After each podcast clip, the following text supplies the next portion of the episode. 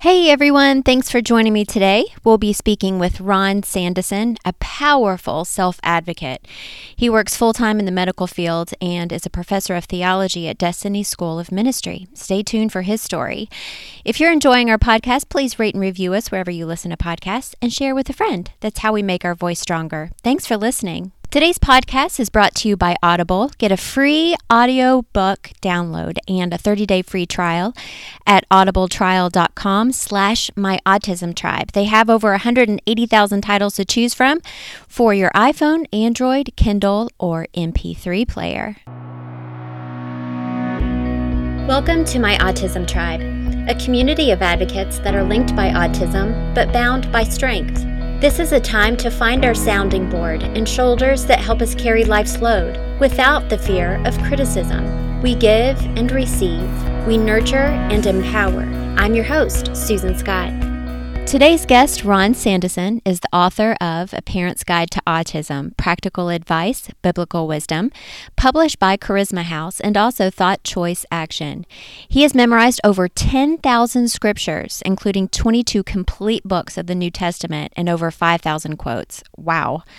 He frequently guest speaks at colleges, conferences, autism centers, and churches. Ron and his wife, Kristen, reside in Rochester Hills, Michigan, with their cute two year old daughter, Michaela Marie. I'm so excited for you guys to listen to his story. Let's give a warm welcome to Ron. Thanks so much for joining us today. Oh, thanks so much for having me on your show. Always glad to do a podcast. Oh, it's awesome. And I know that you've done a lot of public speaking before, so this is just just another day where you get to share your amazing story. I, am really excited about it. I've read all about you, um, have seen videos on YouTube of all of your speaking engagements, and your story is so, so powerful. Your story and your supporters' story. So I wanted to make sure our listeners were able to just hear how incredible you are as a person and how incredible your journey has been. Thanks so much. I'm very happy to share my story and then journey with autism. It continues to be a journey because I continually grow and learn more about my diagnosis and also how to be able to overcome the obstacles I face in life due to autism. Yeah, I know. And it's and it changes every day and that's fine. I know that's a, a lot of what I've experienced with my son. Not only my son but also myself, just as human beings. You know, we're constantly evolving and growing and that's the beautiful thing about life. So, why don't you share with us kind of how it all started from the diagnosis when your parents really kind of started becoming concerned with certain developmental milestones? My development began normal. I said my first word, mommy, at nine months. And what I like to say is when I said my first word, mommy, it was the day I was being water baptized. And any child who thinks they're going to be drowned is going to cry out, mommy, mommy. But then at 18 months, I went from being able to say mommy to only mom, mom. And 20% of all children with autism are going to go through a regression phase like I went from. I went from having perfect eye contact to zero eye contact. And my mom had two typical children not on the spectrum, knew there was something drastically different between me and my brother Steve and Chuck. She immediately took me to pediatrician.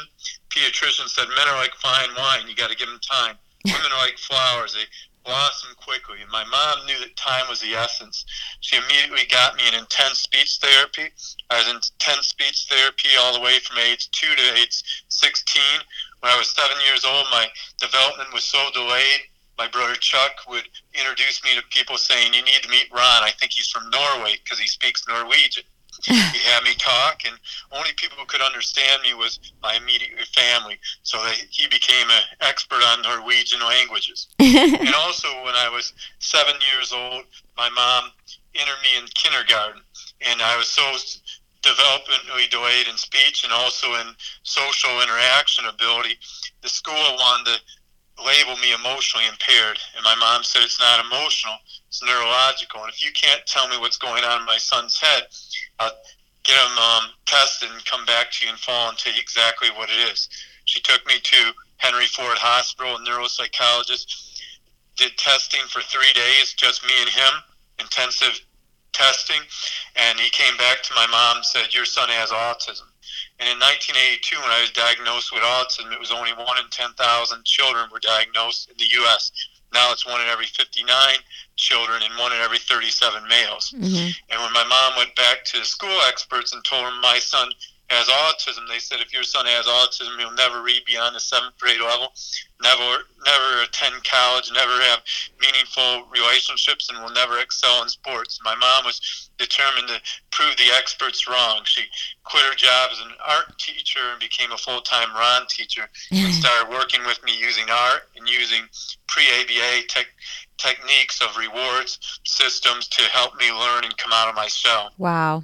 That's incredible. I think it the parents are so crucial in the early intervention stages i think and it's really just kind of pushing when you know something is is wrong and really pushing to find answers so i applaud your mom just for taking a stand and then also becoming just really incorporated into your education too so i read somewhere where you mentioned you know at 7 years old and this is kind of when you were starting kindergarten there was a stuffed animal of a prairie dog can you share a little bit about this prairie dog and how that all came to be?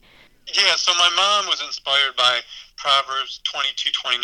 Do you see a man skilled in his labor? He served before kings. He will not serve before obscure men. And she noticed I had amazing ability to name facts about animals, almost every animal in the Safari Card series. I could tell you every detail where the animal was found, what it ate, um, its natural environment. And when I was seven years old, she went to Arts and Apples, which is a major art fair in Rochester Hills, Michigan, and they get about 20,000 people to go through Arts and Apples. And while she was in Arts and Apples, there was a stand where it was all stuffed animals that were handmade, and one of them was a prairie dog, and I instantly fell in love with the prairie dog. So she bought me it and gave me it for Christmas in 1982. It was the year I was diagnosed, and she used Prairie Pup to help me learn skills. She'd um, do letters from cheddar to squirrel and from the different animals that I collected, like prairie pup, and she'd send me letters in the mail from cheddar to squirrel and also prairie pup, teaching me social skills. And I'd, every week I'd learn a different social skill, and I'd receive a letter in the mail from either cheddar to squirrel or prairie pup or bouncing bear or one of the other animals that were part of my collection. And she also used prairie pup to teach me using art. I draw or pictures of prairie pup and also tell stories about them. And then she'd have me draw artwork, and then she'd have me dictate the stories to him, write them down, and she'd have me rewrite them. I had dyslexia, and by learning visually and not phonetically, I was able to overcome dyslexia and also graduate from college, undergrad, with a 3.9 grade point average, degrees in psychology and theology, and also master divinity with a perfect 4.0 grade point average. Well, taking three years of Koine Greek and becoming a master of the Greek language, biblical language. Wow. Oh my God. That's a lot to take in. How amazing is that? I love your mom. I love you. I want to give you both a hug right now oh, over the phone. So, this prairie pup um, or stuffed prairie dog, she knew that was a special interest. And so she really kind of used that to help educate you as well. And then was this did this prairie pup i know a lot of kids have that favorite stuffed animal that you know they take with them everywhere they sleep with them was that the same for prairie pup yeah, Prairie Pup was we describe him in my book, part of the Sandison family. I still take him to every speaking engagement I go to. He goes over 70 speaking events a year. He's been to over 12 countries and all around the world, even Madagascar. Wow. So he's pretty famous in his own right, huh? Yeah, he's pretty famous. He's met many celebrities. The last celebrity he met was Kurt Armstrong, who's Norman, who's booger. When I introduced him to Prairie Pup, I said, "Can you put your finger up your nose and take a picture with Prairie Pup?" He said, "I'll do even better than that." He shoved Prairie Pup's nose up his nose and took a picture. I'm sure that you have been able to meet a lot of just amazing people along the way. So I'm glad that to hear that Prairie Pup is is still with you on your tours and everything.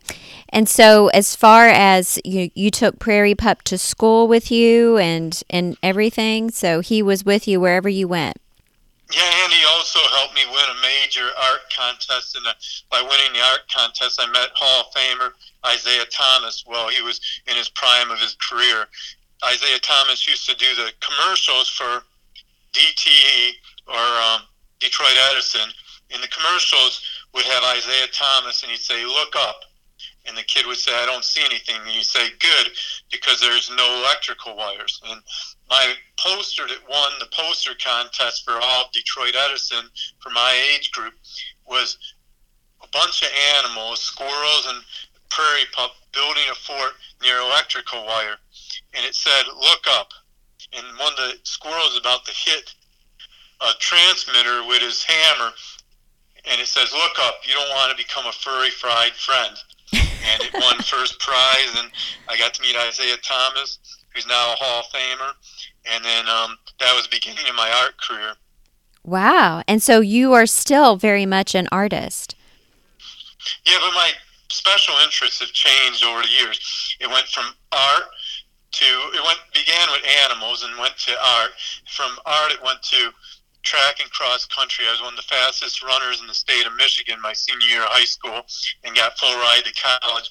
And then from running, it went to theology, and from theology it went to becoming a professional writer. I have two nationally published books already out, and I have a third book where my agent just got a contract with a major publisher in Grand Rapids for me to publish my third book, Autism Express: Pairing Adventures of Faith, Hope, and Love. Wow. That's uh, absolutely amazing. And so, kind of going back to something that you mentioned about being this star athlete, when did track or when did running come into the picture?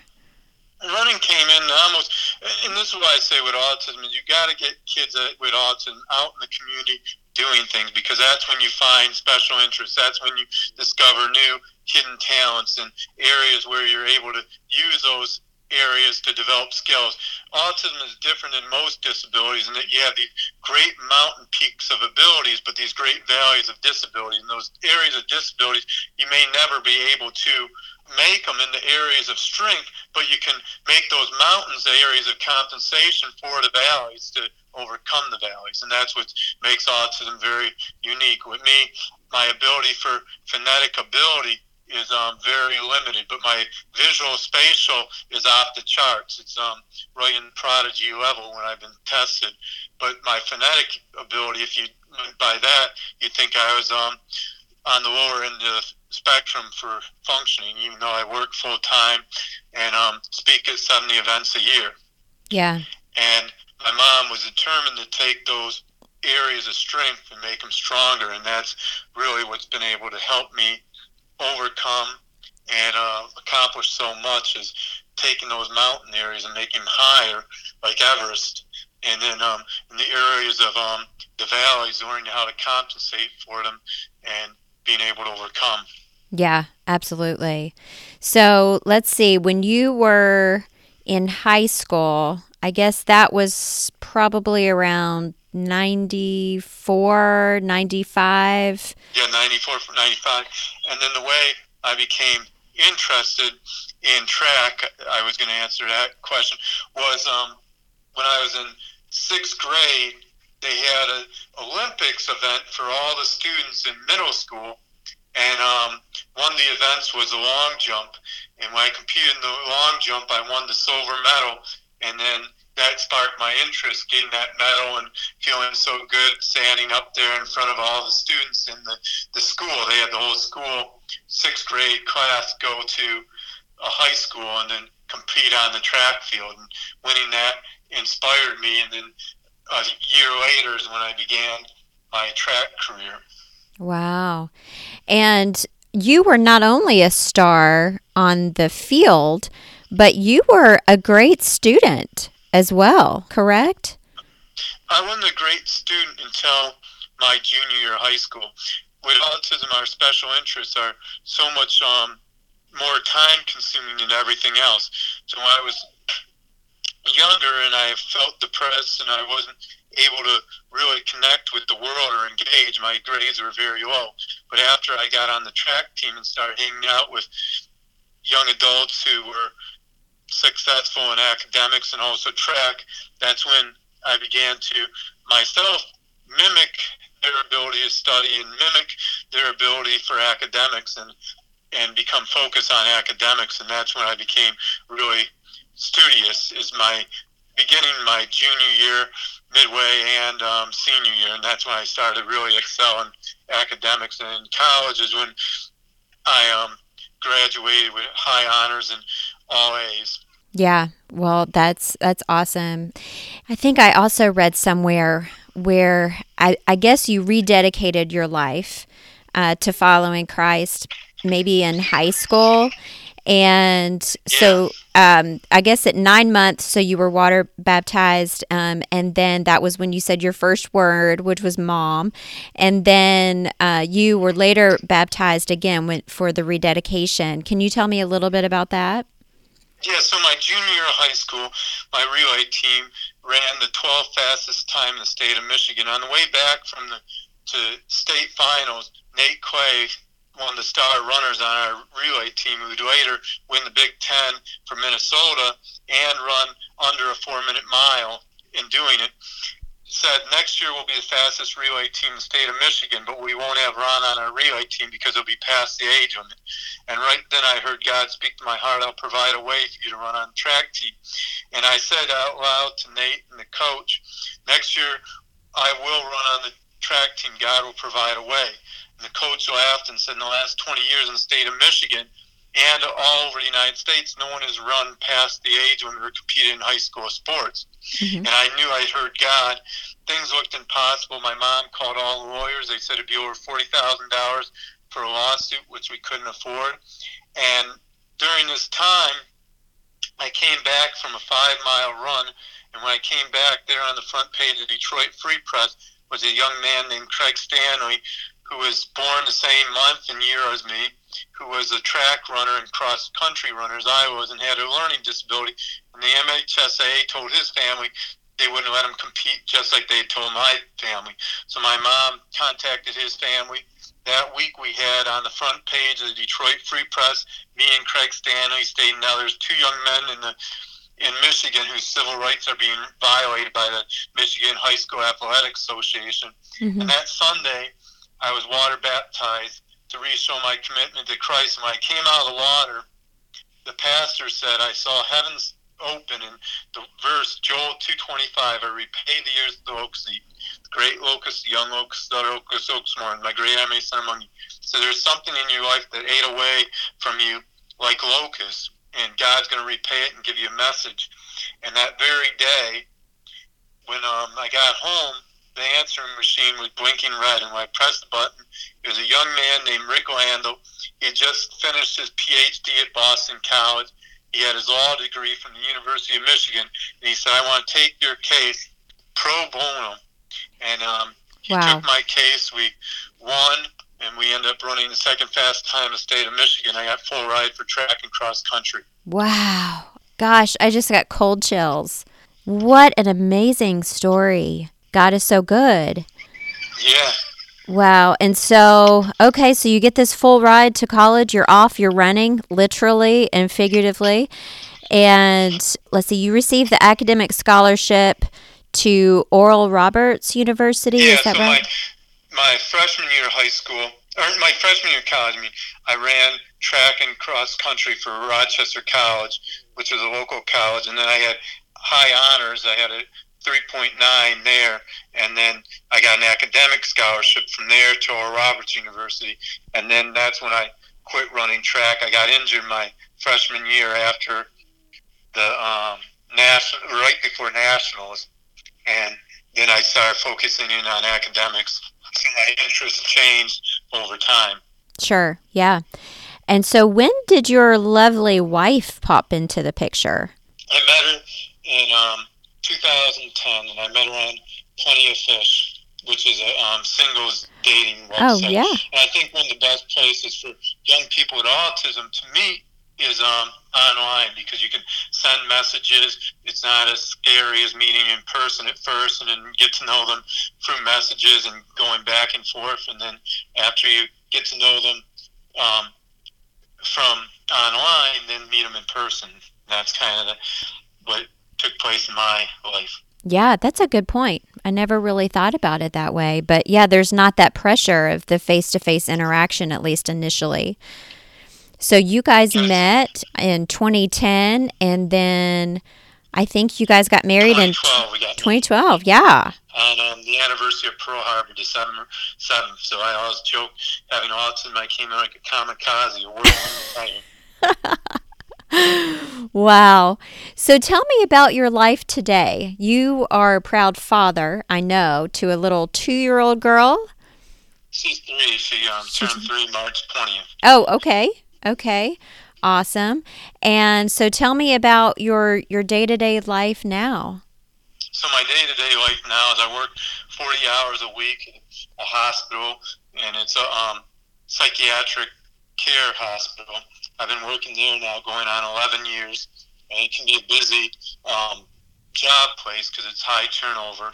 And um, I work there as a psychiatric care specialist. What I do is lead groups, um, do rounds, help the patients. Basically, I'm a nurse's tech. Mm-hmm. And then I speak at about 70 events a year and then speak all around Michigan. This coming month, some places I'm going to be speaking is um, Easter Seals in Michigan to um, their autism group that they have there. I'm going to be speaking at two churches and then also doing other events, um, special needs um, fairs and things like that. So they add up quick, the events, usually about five to seven each um, month I have set up. This past month was more slow because I've been editing for my third book, which is going to be coming out hopefully sometime um, next year. We already got the publisher set up and all the arrangements with that. Now we're just waiting for them to give us a date and um, sign the contract that they're putting together right now.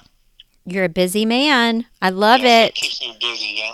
Yeah, 70 speaking engagements a year is a lot. And that has probably been just so beneficial for not only yourself, but all of the amazing people that you meet along the way. Just to hear, I think that's one of the one of the biggest things that I want to stress for my son, you know, he's just six years old, so he's not on a speaking tour yet, but I want to teach him to be a self advocate, you know, and want to see him advocating, you know, me advocating for him. And then when he gets older, as he gets older and matures, that he will be a powerful voice for himself. And I think that that's absolutely critical you know for for his future cuz I see him doing great things and that's really important to me so I just commend you for all of the amazing things that you're doing and for being such a powerful role model to all of those people in the autism community. Just, it's absolutely wonderful. Oh, thanks so much. Well, I'm going to put in the show notes for everyone your extensive bio uh, that you provided me, along with your website that you have that they can get any kind of speaking information for you. Um, it's spectruminclusion.com. And then also your email address, I'm going to include in the show notes as well. So for anyone that wants to reach out to Ron, learn more about the amazing things that he has done and is going to do, please check this uh, website out. It's it's absolutely amazing, and I can't wait to to read your books and share them with other people in my autism tribe. And I just want you to keep up the great work. You're such an inspiration. Oh, thanks so much, and thanks for having me on your show today. Yeah, absolutely. Well, you're part of my autism tribe, so yeah. just uh, let's keep in touch for sure. And we're all rooting for you every single day. Uh, we have your back in everything that you do and everything you're going to do. And thank you again so much. And thanks again for having me on your show. Like many children with autism, Ron lacked the ability to decode body language and interpret social clues, which resulted in ruthless bullying by his peers. If daily routines were altered, he experienced painful meltdowns. Things really started to change when he discovered his special interest in track. He, along with his amazing support system, never gave up. Now, thanks to the help of his parents and the grace of God, is living his dream working as a professor of theology, serving in the medical field, and enjoying life as a husband and a father. Dreams come true, people. Stay the course, don't lower your expectations, and keep your eyes open and bright for the future. Sending much love to all of our listeners. Thanks for being a part of my autism tribe. See you next week.